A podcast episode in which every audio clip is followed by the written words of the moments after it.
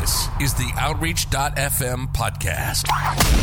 Nowadays, sometimes you can look at the world and think, we've gone crazy. Things seem out of control. But remember, God is always in control. Are you looking for something fresh, new, and exciting? This is the Outreach.fm podcast, taking the positive message of Jesus Christ to the world, proclaiming He's the same yesterday, today, and forever. Broadcasting from the Upper Room Studios to the world. Are you ready?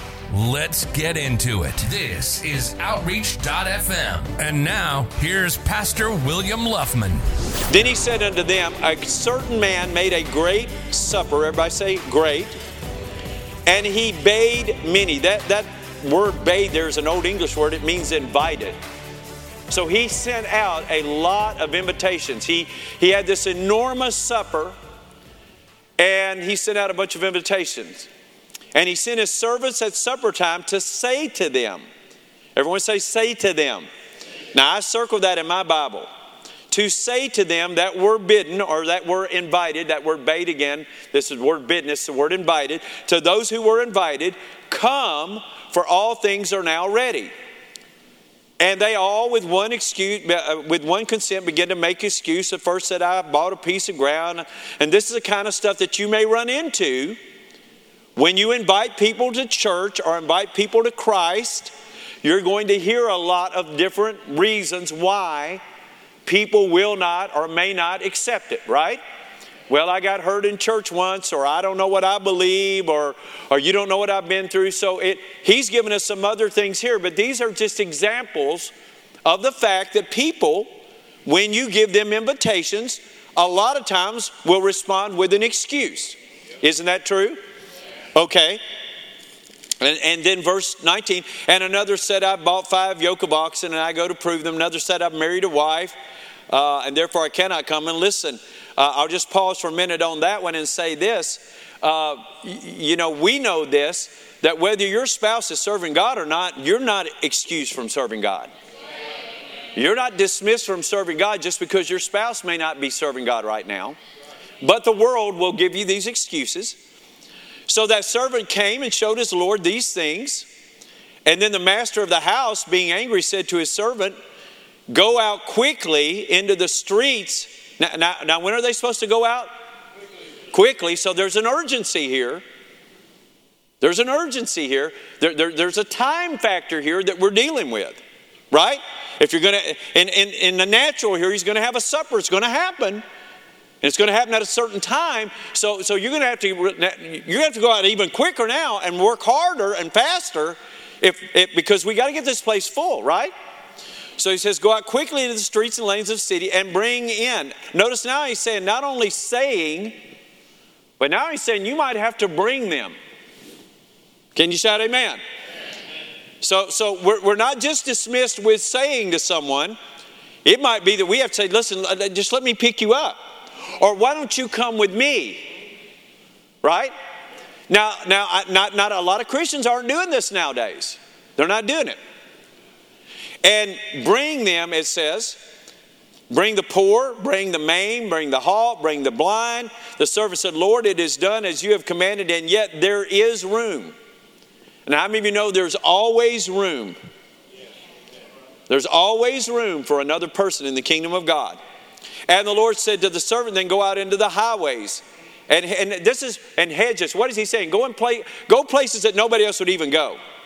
Now you're going to have to go out, you might have to go outside of your area of comfort. Right? Uh, so, so you can't say, well, I invited everybody, you know, that uh, on my job once I invited them and, and I talked to one of my neighbors, but now he said, well, you know what, you might have to even stretch out a little further here. Right? So he says, go out into the highways and hedges and compel them. So he said, you're going to have to be a little more compelling. You might have to share some of your own life, some of your own testimony. To, you're going to have to do whatever it takes to get their attention. You, you might have to work a little harder. Can you say amen? And uh, he said, Have them come in that my house may be filled. And that is the desire of God to fill the house. Now go to Matthew chapter 7. I'm going to give you several scriptures. Now I do know this because just about everybody in this room tonight, and I'm sure a lot that are watching, have been to a lot of these sessions that we've done. So uh, I, know that you pretty much know what I'm saying, and, and you don't need a lot of convincing. I know that.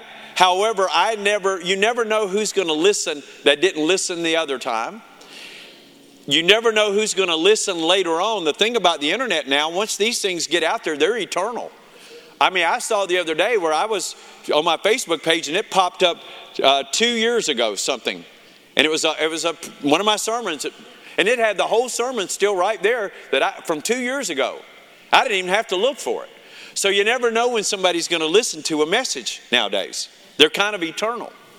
But go in here to Matthew 7, verse 13. Enter in at the straight gate, for wide is the gate, and broad is the way that leads to destruction. And many, everyone say many, many there be which go in thereat. Because straight is the gate and narrow is the way which leads to life and few, everyone say few. Few there be that find it. Now I'm going to read this from the New Living Translation. It says, You can enter God's kingdom only, only through the narrow gate. Well, what is the narrow gate? Well, it's the, the cross of Jesus Christ. It's salvation through Christ. It is through the Word of God. It's that way. Someone said to me the other day, I was I, I, want, I want to share this with you. We had a guy come to our house uh, this is our exterminator who comes monthly and you know takes care of all the stuff outside and sprays around and all that. And uh, he asked if he could come and give me a free estimate for termite inspe- i already have termite inspection every year. And uh, I, I wasn't home. Pastor ginger agreed to let him come. He came. I was there. He came downstairs. He may come to church here by the way so i won't tell you his name and I won't tell you his company, but he came and he came downstairs to inspect for termites. And he started to talk to me. He said, Well, I know you're a pastor. He'd been there once before and we talked, and he knew I was a pastor. He said, Well, I know you're a pastor. Can I ask you something? I said, Sure, anything. So he asked me a couple things, and then he then he he asked me about you know church and ministry and all that, and then he told me that he had been raised in a certain religion, which I won't disclose, and uh, we got to talking about, uh, and he was telling me, he said, Well, you know, right now I think I'm an agnostic. What, what is an agnostic? It's someone that doesn't, they're not sure. They don't know if they believe in God or not. An agnostic is not an atheist. An atheist declares there is no God. An agnostic is not sure of what they believe. You know, that word gnostic means knowing. They're not sure. They're not really, they were, they're not really convinced. And he began to tell me why. And he was raised in a certain religion and he had some bad experiences and, and all these kinds of things. And he said, Well, you know, I was thinking the other day, though. He said, But isn't it this way that, you know, Buddhism has, uh, and, they, and, and, and, and he was trying to say, Aren't they all the same and they're just pointing to, to, to heaven? I said, Well, no.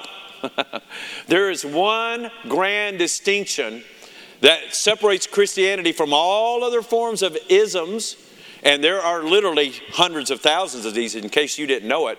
But there, it separates it from every other theology, every other religion, every other spirituality. Christianity has a very distinct difference from all of them in that we believe our God was actually born incarnate on this planet, lived and went to a cross and died for our sins and was raised from the dead, none of the rest of them even come close to having that. And so we so what happened was I won't I don't have time to give you the whole conversation, but we wound up talking for like an hour and a half. He looked at his watch and he said, and then he said, You know what? I know this is strange, but but I believe I'm going to start praying. I said, You should start praying. Because when we stood there for that hour and 20, 30 minutes, I'm sure I preached about a dozen mini sermons to him. I didn't mean to, but he'd bring up a subject and something would jump out. You know how it is if it's in you, it comes out. But he said, No, no, please don't stop. And uh, I gave him the illustration that I give at every funeral that I've given him here a thousand times. I said, Well, look, I said, here's the difference too, though. I said, You better understand that your mortal body, this is not who you are. See, the person you look at in the mirror in the morning, this is not you. This is your body. Your body is not you. Do you not understand that? You're, you better hope your body's not you. Because one day your body's going to quit. One day your body's going to stop. You better hope that you is not your body. You better hope your body is something that you are using to walk through a period of time. Because what you are is you are a spirit, you live in a body, and you have a soul. And I said, Of course, one day you're going to die. Said, The Bible says our life is like that. It's like a mist. You see it and it's gone. Talking about the life. I said, But what happens afterwards is eternal.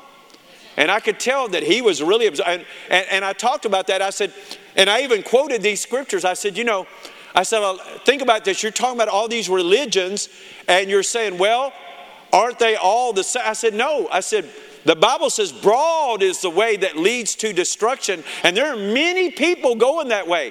But narrow is the way that leads to life. And in comparison to the number here, it's actually considered few compare, compared to this number that leads to life. And there's, uh, it's a straight gate. There's only one way to get there. Straight meaning one path. That's what that word straight means in the Greek. There's only one path that leads to life. That's what the word straight means in the Hebrew or the Greek there. Now let me read this to you from the New Living Translation. It says, You can enter God's kingdom only through the narrow gate. The highway to hell, I'm wondering if ACDC got their title here. The highway to hell is broad and its gate is wide for the many who choose that way. So I was thinking of that. And so today, we were eating lunch in Nashville. We had an appointment in Nashville that kept us there most of the day. And we were eating lunch in Nashville at this particular restaurant. And I didn't like where they seated us, and I should have said something. And normally I do. Normally it's like, no, I don't want to be seated here. You know, it's okay to say that. Well, they, they, there was this one place where they had a lot of tables and they were only about a foot apart and they seated us. And I don't like that. I want a little privacy. You know, I don't, I don't want to be smelling what that guy's eating there and I don't care about what this person's saying right over here beside me. It's almost like they're sitting at your table. But I allowed them to sit us there and we did. And I looked over to my right and there was this couple probably uh, maybe in their 20s, I'm guessing, or maybe early 30s. And they were both drinking. Now it's like lunchtime and they're, they're slugging down the beer. And I look over here, and another lady comes in with another woman, and they're all just a few feet from us. And she's ordering wine or something for, for and I'm thinking, my God in heaven. And, I, and I'm not, I mean, you know how I feel about the alcoholics anyway, but, but I'm sitting there thinking, and then I heard some of their conversation. I didn't, I wasn't eavesdropping, but I mean, I mean, I could almost smell their breath. They were close to us. And I'm hearing their conversation, and these people over here, they at first they had no one at their table. This couple, uh, but then a couple of young ladies joined them that I assumed were their kids. Uh, so they, they were like young teenagers, I'm guessing, just young, very young. They're not they're not little kids, but they were young. And I guess they, they were probably in their 30s. So these, these were probably 14, I don't know, whatever kid. And I heard the mom say, well, honey, you know, uh, if you want to have something to this, if you want to have fun, uh, Nashville has party buses. And I don't know if you've ever been in downtown Nashville and seen this, but it is a sight. Now, I'm not going to ask you if you've ever been on one. I'll, I'll, leave that between you and God, okay? I'm just glad you're at church. If you have, it's okay in the sense that I'm glad you're at church now and you're not there. But I remember I was I, I had Pastor Allen and Julie in a few weeks ago, and I took them to downtown Nashville to uh, eat at this one place that's supposed to be kind of famous for barbecue. And, and they seated us upstairs. And when we were there, we were looking down on Broadway, and we looked down there, and here came three or four of these party buses. There, and they're up there and they're slugging it around. And, and, and this is only a few weeks after they had a report that somebody fell off of one of them and got ran over. Now you say, Pastor, why are you saying this? Listen to me. Here's why I'm saying this. A lot of people are lost and they don't even know it. Now I don't, I don't, I don't mean to be harsh and judge those people seated here or these people seated here, but based on their conversation And based on what they were doing at lunchtime, not, not later in the day, and by the way, somebody in both of these groups is about to go out and get in a car and go driving. Hello, right? Based on that, it's like the Lord spoke to me and said, There are a lot of people. Broad is the way that leads to destruction, and many there be that go therein. But narrow is the way that leads to life, and only a few in comparison will find it. Amen. And it just reminded me about how many people in this world are lost, and most of them don't even know they're lost. Some of them have even been told by weak preachers that they're okay. But the Bible says here, broad is the way that leads to destruction, and many there be that go therein. Now, why would I bring that up? to once again, for everyone online and in this room, to feel some urgency. So that we don't just walk by people every day and forget that many of them are probably on the highway to hell unless something happens to change their course. Now, we need to be determined and dedicated to be that something. Now, even if it's no more than just like one thing that I always do when I go into a public place, I pray over my food. Now, I don't make a big scene and I don't get up and get real loud so people will see me, but I don't tone it down and go, I don't do that either.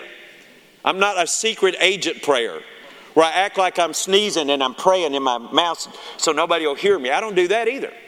I pray in a normal tone before Almighty God. And you'd be shocked sometimes how just something simple like that can witness to somebody. Can you shout amen? Or you go to your relatives and you're around them. I've got some relatives that sometimes you get ready to sit down to eat and they're wolfing down the food before they even sit down to the table. We'll go, I always say, Excuse me, excuse me. Uh, we're going to pray here. Okay? I mean, you, you don't have to, but I'm telling you, I'm going to pray here. I mean, you know what I'm saying? See, I mean, it's part of the testimony because a lot of people are on their way to hell and they don't even know it. Can you shout amen? Let's go back to Ezekiel. I read this scripture to you once or twice in this series, and I'm just, this is probably more considered a review message tonight than anything, but it, we need the review. Amen.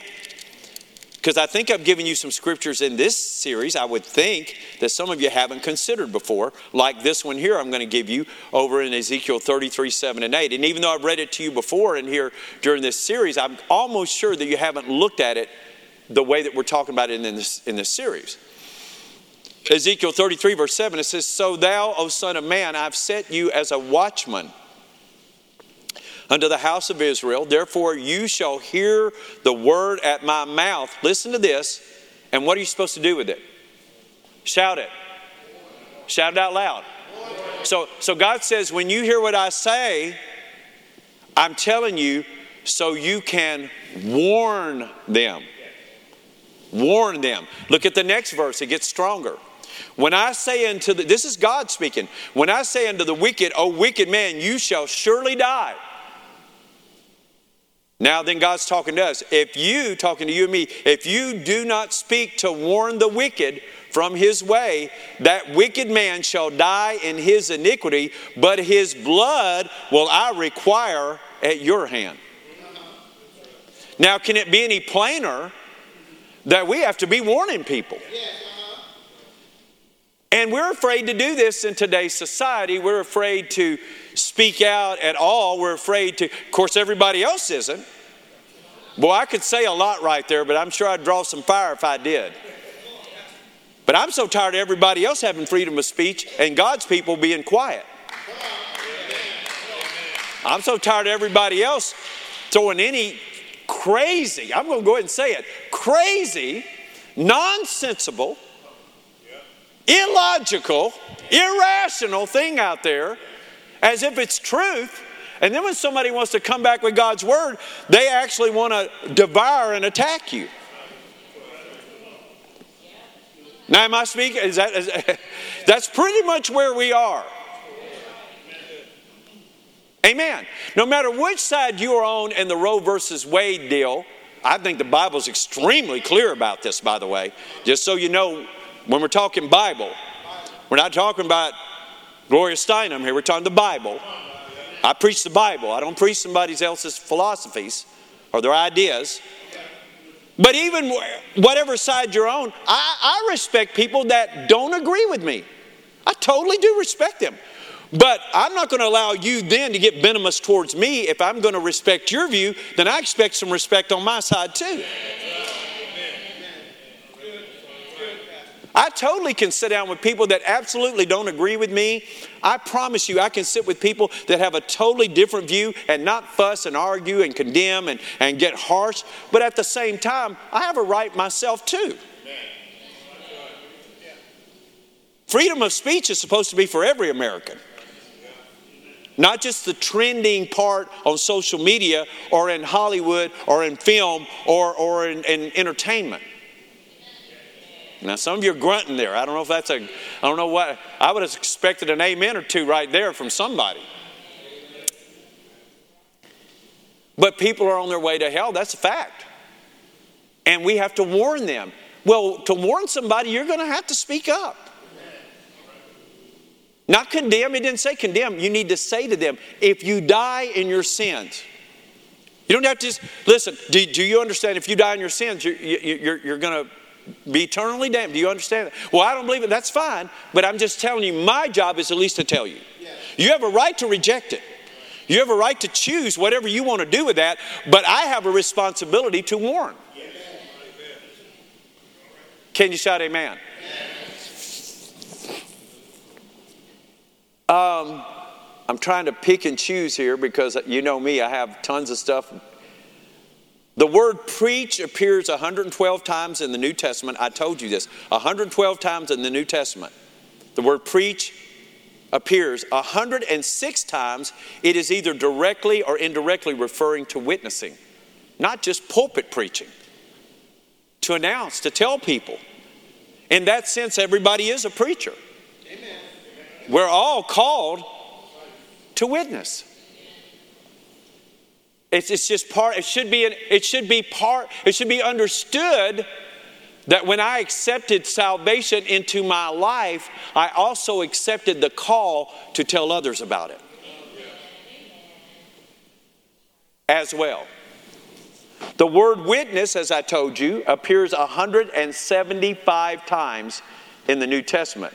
Now, the New Testament is very small in comparison to the Old Testament. It's 29 books, but most of the books are very short compared to the Old Testament, where you have some really long books with lots of chapters.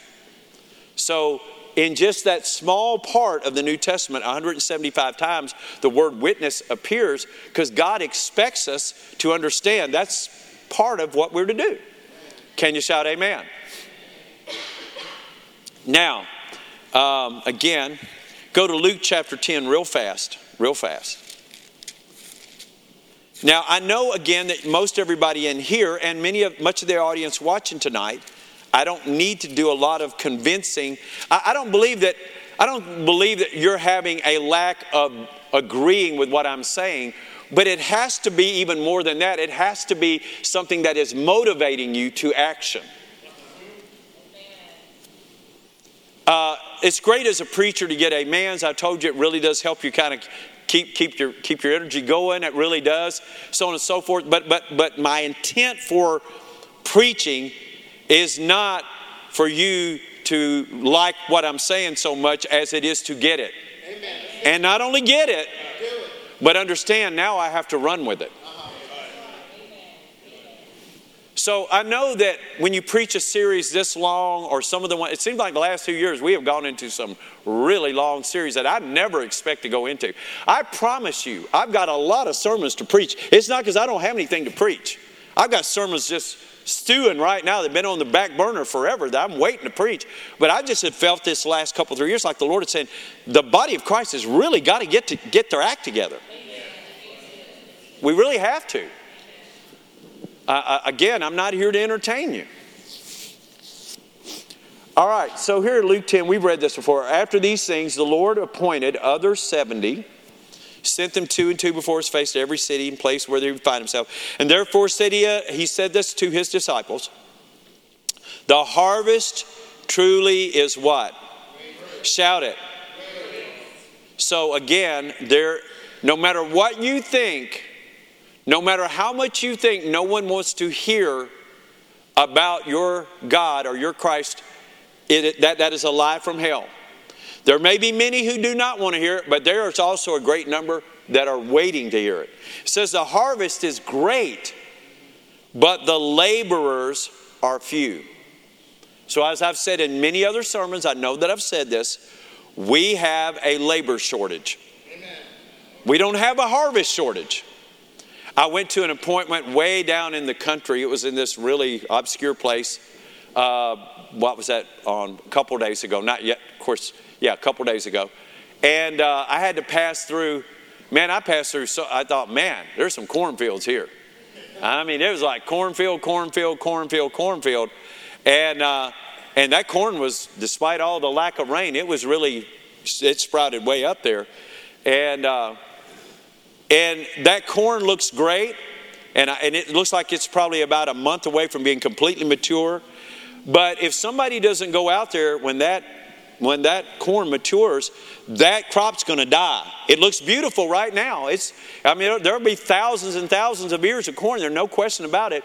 But despite it being there, unless they have someone ready to go harvest that, you know, a machine or whatever they're going to do, something it's going to have to be harvested. It'll, it'll die on the vine.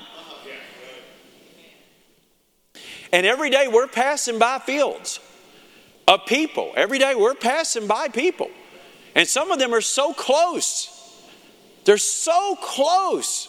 One more person to say something, one more person to pray over them, one more person to love on them for a minute and just share a little bit. One more could be all the difference in them coming in or them dying on the vine. Can you say amen? Uh, what else did I want to say out of that? Let's go and let's look at verse 9 because Jesus said to them, you know, heal the sick uh, uh, and say to them, the kingdom of God is come nigh unto you. Let them know the kingdom of God is, is, is, is ready for them. They are re- God has already made a place for them in the kingdom. And we're to preach that to them. Can you shout amen?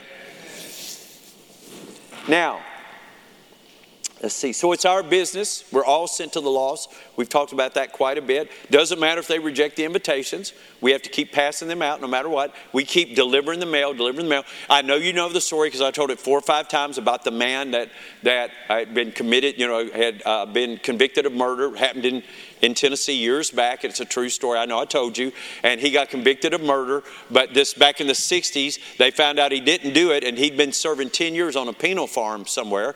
And uh, and so they sent the letter to the person in charge there and said, he has been released. Notify him that as of such and such a day, uh, the charges are dropped and he's released. And the letter came in, and the letter stayed in the office for years, and they didn't even deliver. And finally, one day, somebody was looking, and they discovered the letter. And that man had been in there for years. He stayed years longer serving a sentence that he'd already uh, been acquitted of because someone didn't deliver the mail. And you and I can say to people that are lost or people that are bound in the world, guess what? You've already, God's already paid the price. It, God's already made a provision for your salvation. It's up to us to deliver that mail. We got to deliver that mail. I was at my dental office uh, earlier this week. I've had a busy week. Uh, I had to have a root canal. How many of you know how much fun those are? Yeah. Praise God. Hallelujah. Thank you, Jesus. Amen. I was with Pastor Ginger today. She had to have a, a checkup, and I said, "Will you look at this thing? Because it's been three or four days." And he said, "Yeah, well, you know, they had to do this, and yeah, there's a reason why you're still feeling a little." And I'm like, "Okay, whatever." But the thing I loved when I walked into my, my dentist's office was he has Christian music playing in there. I mean, the whole time. While you're there the whole time. When he comes back, comes back to me, he says, Hey brother, how you doing? And we talk a little bit about God. And I thought about, man, how wonderful it is. And he said, and I know a lot of people go in there that aren't Christians too, but he's, he's not ashamed. You go to see Dr. Fryer. Dr. Fryer, when I go to see him, I don't go very often, thank God. Very healthy, but he prays with you. you see, we can't be ashamed. You can't be ashamed. We're not trying to force anything on anybody, but, but we can't be ashamed. We can't hide this. We read the scriptures, you don't hide a lamp, you don't hide that, that you don't put it under a bushel. You don't take a candle and, and you don't light it and then hide it. I mean, it's, it's there to give light. Amen. Can you shout amen? amen? All right, real quickly, let's look at, uh, let's go to Acts chapter 4. And again, we're just kind of purposely reviewing tonight as I believe we're coming to the end of this series, but I hope the end of this series means the beginning of an onslaught of evangelism. I pray that the end of this series does not cause it to pass from your thought and pass from your mind and pass from your life. I hope now you say, I've been armed and I've been loaded with this, and now I have to start doing something. Amen. We have to start, we have to start, you know, the Bible says out of the performance, it, it uses that expression in the New Testament, out of the performance of it. It's not, he says, and I'm paraphrasing, he says, it's not just the readiness or the willingness, it says out of it must come a performance of it.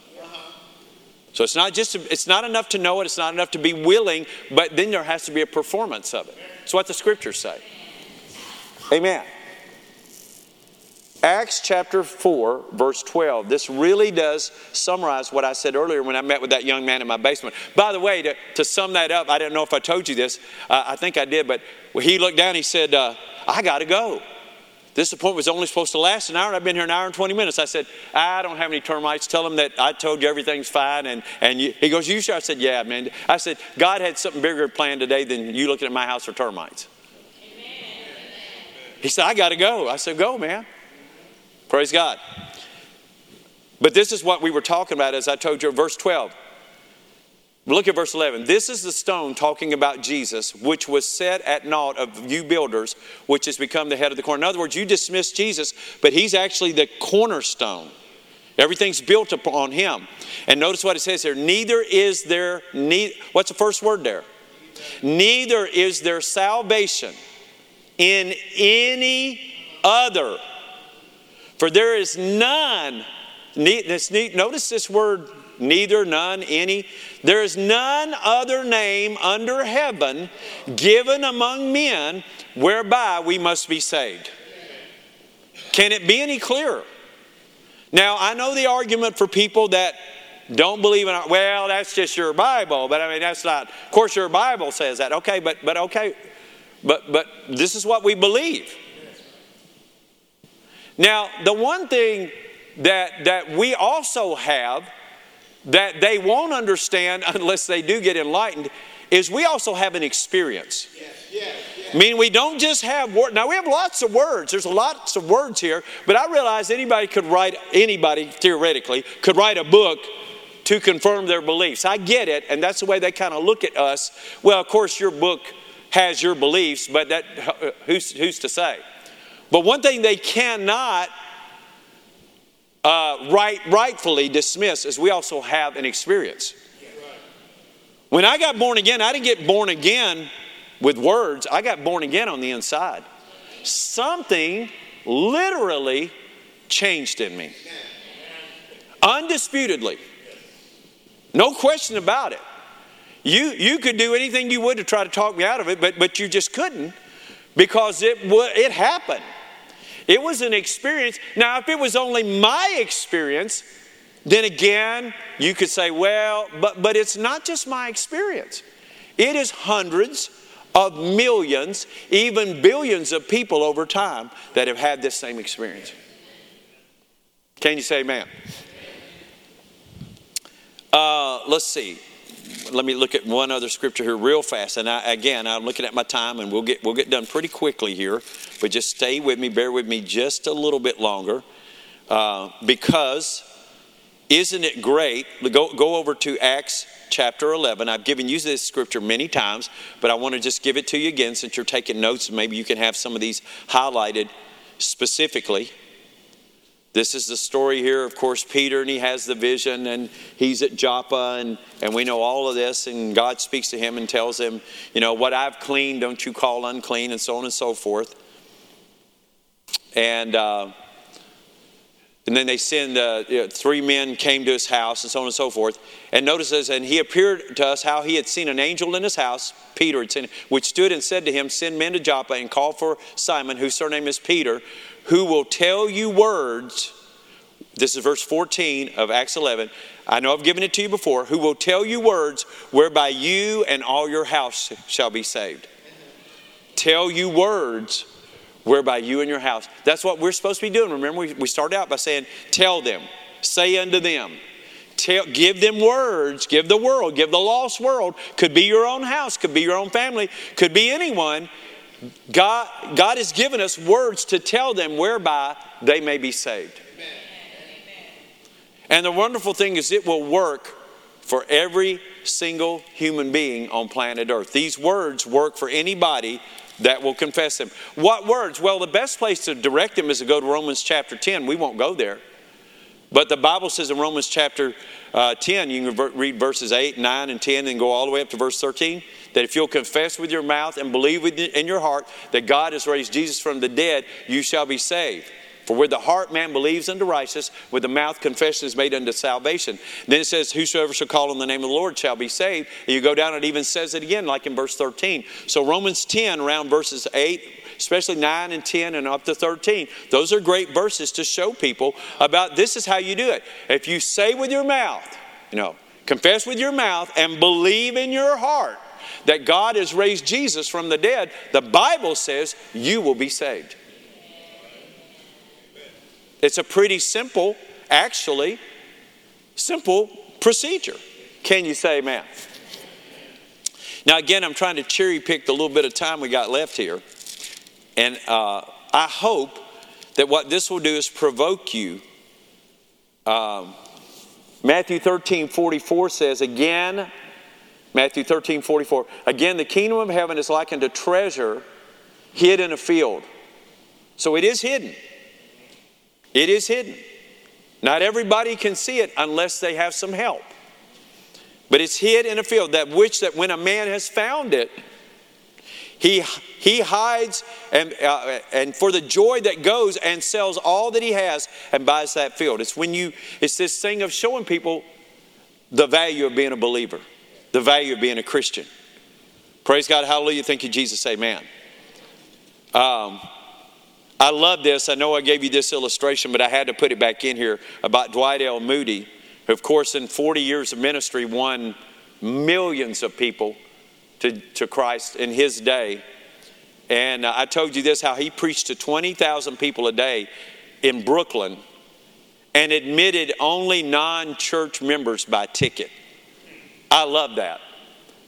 And he, he only would let non church members come into his meetings. 20,000 a day showed up, and he won millions to Christ. Can you say amen? You know, I've learned this. If you've got water and someone is thirsty, they will find you. If you've got something someone needs and they don't have it, they will listen to you. They'll hear what you have to say because they realize you have something that they don't have. And if they don't know how to get it, they certainly will listen what you have to say. But you need to let them know you have something. All right. Amen. You're not like the world. You're in the world, but you're not of it. Why is it that you're not worried? Why is it that you're not in fear? Why is it that you're not coming apart at the seams? Why, why, why, why, why? Again, in my conversation with Phil today, he said, uh, uh, Pastor, I know, is, I know this about pastors. I've been in church all my life, basically.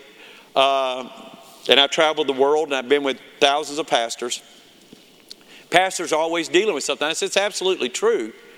Um, someone said this the other day, and I thought, of course, it was, it was someone who knew because they had been in ministry a long time.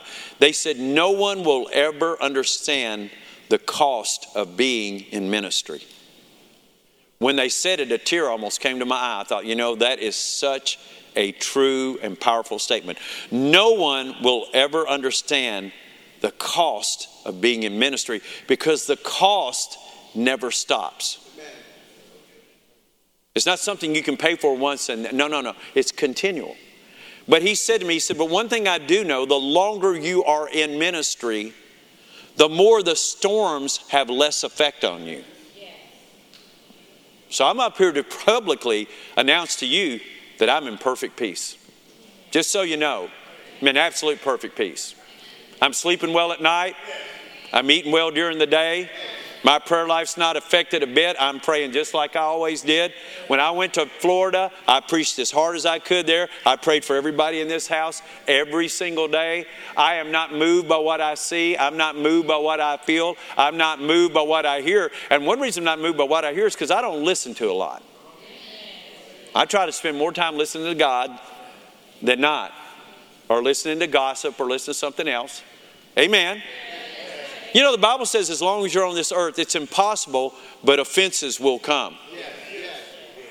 But here's, here's the thing about an offense that you got to be, everybody's got to be careful. All of us, I have to be careful. We, everybody on planet Earth has to be careful not to take on an offense because someone much smarter than me defined it this way. If you take on an offense, it's as if you drink poison and expect the other person to die.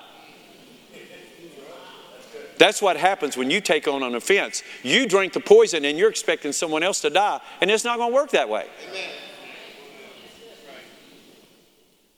Now, the reason I say all that is we don't have time. I don't have time, and you don't have time to get caught up in these last days. We've got a lost world that's dying at a record rate out there that has to hear the gospel. It can't be about me. It can't be about how I feel, what I think, what's going on around. I, I cannot allow that to take a root inside of me because I know I have to reach more people for Christ. Love everybody. I love everybody that comes to church here, and you may not believe this, I love everybody who left here over the years. I just do. You're not going to suck me into the into the under the mire. I don't I don't function that way. And I can and neither can you. We got to concentrate on the lost. We've got to concentrate on the fact that I know all of us probably still have, first of all, family members, that we certainly have promises. We have promises of God, but even the promises aren't automatic. We've got to keep praying and standing in faith to get them all into the ark. And then we've got lost world that we go in contact with every day. I can't afford to have an off day where I'm moping or I'm depressed and I go out somewhere and God intended for me to be a witness, but I, I'm not very good because I'm moping. I can't do that. It doesn't, listen, it doesn't matter how I feel. Amen. Don't you love the Lord? Don't you love church? Praise God. I love church. Some of the greatest things that ever happened in my life happened in church. Praise God. All right. Romans 5:12 says, "Whereby as by one man sin entered into the world." It's talking about Adam's sin. That one man, he opened the gate for sin to come on every human ever born on planet Earth, and death by sin. But also death passed upon all men for all that have sinned. And then it goes on to say, "But Christ, life has come through Christ." Just as sin and death came through one man, life came through one man, through Christ. Read the book of Romans, it's very clear about this. Can you shout amen? Again, I'm almost done. I'm looking at just a couple of verses here to get us to the finish line. Praise God. Hallelujah. Thank you, Jesus. Amen. Fear not them in verse uh, Matthew 10 28. Matthew 10 28. Matthew 10 20. And fear not them which kill the body, but are not able to kill the soul. Hmm. There's a lot in that verse if you just drink it up a little and think about it. We spend so much time worrying about us and our body and what anybody's doing, trying, whatever. Fear not them which are able to kill the body, but, but are not able to kill the soul, but rather fear him which is able to destroy both soul and body in hell. We better understand that the body is not what we're fighting for, it's the soul that we are to fight for because the soul is you know part of our makeup is, is eternal. Um, there are 162 references to hell in the new testament alone 162 and most churches today don't even mention hell. That, that you'll never hear the preachers talk about hell. You'll never hear them say anything about hell because they want everybody to feel warm and comfy and, and, and nice and sweet and, and be able to take, you know, selfies and feel good about themselves and because we're in the house of God and, and God loves us and, and, and, and, and that's what that's what the that's that's what's out there now. But there's a hell. And there are days when I think about my own self. Am I ready? Even at this level, having done this for, I just turned 46 in spiritual years back, uh, what, three days ago. What is this, 30th? Yeah, uh, June 27th. I, I, and there's still days where I have to check myself and, you know, am, Lord, am I right here? Because, you know, your flesh can make you crazy sometimes. And I don't, that's not that, but make you really, you, you got you to stay focused. Your flesh will pull you. Nobody is beyond losing it. Now, I know there's people that don't believe you can, but, but the Bible's pretty clear about that issue too. But I say all that to say 162 references to hell. Now, out of those 162, almost half of them, 70 of them, were spoken by Jesus Christ. Jesus talked a lot about hell and had a lot of warnings about it. So, again, we've got to understand the urgency of reaching the lost. Can you shout amen? All right. Final scriptures. We've read them many times, but I just felt like if I was going to end this series, we'd have to end them with these verses. Go to Isaiah. I felt like these are, again, were verses that probably we haven't looked at in times past when it comes to preaching on winning the lost or evangelism. Um, but I thought this was a really good, a good way to stop here. So in Isaiah 45, Isaiah 45, verse 20, assemble yourselves. Okay, so first of all, this tells us we need to be together. We need to come to church. The thing that's disappointed me most about COVID is how convenient it's made it for a lot of God's people to not come. I'm okay with people watching online. I'm grateful that they do. I'm grateful that we have a lot of people that watch. I'm very grateful. And I understand that when you cannot be here, thank God for the tool, thank God for the for the ability, but God never intended for your phone or your TV screen to take the place of you being in the house of God. If you can physically be in the house of God. There are things the Holy Spirit will deal with you about when you're in the house of God that you may not pick up on while you're sitting at home with a dog in your lap and a bowl of Cheetos over here. Mm hmm. Man, I don't know. I might have just seen something in the spirit there. I don't know. But there's just, it's not the same attitude of when you've disciplined yourself enough to get up even if you've had a long week and you're tired, and etc., and etc., and etc., and now you've put on some clothes and you've gotten your car and you've driven that $5 a gallon gas, and you've, because you don't mind doing that for the mall and everywhere else, and you've been willing to come to church, and you come and park your butt in a chair where you have to be disciplined and you have to sit and listen and not not you can't eat cheetos and you can't you know get up and go to the bathroom 15 times and you can't you know pause it and and, and go do something else for a while and then come no no no you have to come in and sit you know. Boy oh boy i'm a little frisky tonight now. Everybody sitting in here ought to be shouting amen because you're here. Because you're good. Look at your neighbor and say i'm good you good? Assemble yourselves and come. All right, so that's what we just talked about. And come, draw near together. Draw near together, verse 20. You that are escaped of the nations, they, talking about the world now, they have no knowledge that set up the wood of their graven image, and they pray unto a God that cannot save. Now, just about everybody in the world has a God. But they're praying to gods that cannot save. Verse 21 what are we supposed to do? Tell you, this is what we're supposed to do to these people, tell you and bring them near. Yea, let them take counsel together. Who has declared this from ancient time? Who has told it from that time? God said, Have not I the Lord? Now, this is God speaking about his own self. And there is no God else beside me, a just God and a Savior, and there is none beside me. Verse 22 Look unto me and be saved, all the ends of the earth, for I am God and there is none else. Verse 23 I have sworn by myself, The word is gone out of my mouth in righteousness and shall not return, that unto me every knee shall bow. Every time. See, we thought that was the New Testament. That was Paul repeating something from the book of Isaiah. Every knee shall bow, every tongue, he's used the word swear here, or say it. When you swear, it means, I mean, yes, he's God. Verse 24 Surely shall one say in the Lord, Have I righteousness and strength? Even to him, now he's talking about us. If we talk about God, that he is one, he's the righteous God. It says, Even to him shall men come, and all that are incensed against him shall be ashamed. Can it be any clearer? Can it be any more obvious that we have a job to do? We have an assignment.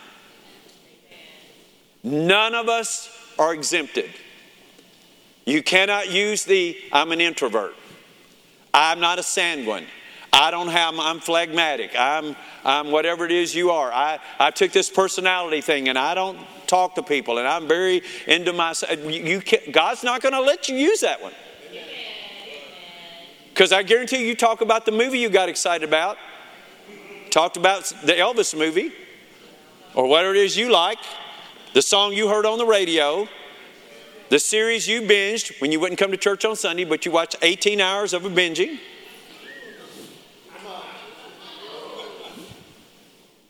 Man, I'm frisky tonight. Right? So everybody that says, "Well, I, I, I don't do well with people, and I'm very quiet and to myself, and I don't talk," God's not going to let you off. God's not going to let you off. You're going to have to be, and here's how you do: you just be sensitive to the Spirit of God. You'll be surprised if you say to God, "God, here am I. Send me." Use me. I'm willing. And you'll be shocked how God will give you opportunities. And He'll even give you some opportunities that you'll be comfortable with for a little while because He wants to ease you in. And after a while, you'll get pretty, you'll get pretty bold. And you'll get pretty confident. And you won't be ashamed. And you won't be afraid that they might shun you or they might not invite you with the group next time or whatever it is that causes you not to, to do it. You say, no, man, I mean, broad is the way that leads to destruction. There's a lot going that way, but there's another way that's straight. There's only one, and it's, but, but there's a few. I, I'm going to help them get there. You found it. If you found it, they could find it. You've been listening to the Outreach.fm podcast with your host, Pastor William Luffman. We hope you've gotten some inspiration from this show. We enjoyed bringing it to you. We'll be back soon, but in the meantime, reach out online. Find our website at faithoutreach.org. The streaming platform is livestreamchurch.com. Get an inspirational shot at a dose of doseofhope.com. You've been listening to Outreach.fm. And remember, no matter what the weather may seem like in your life, the sun's going to shine again.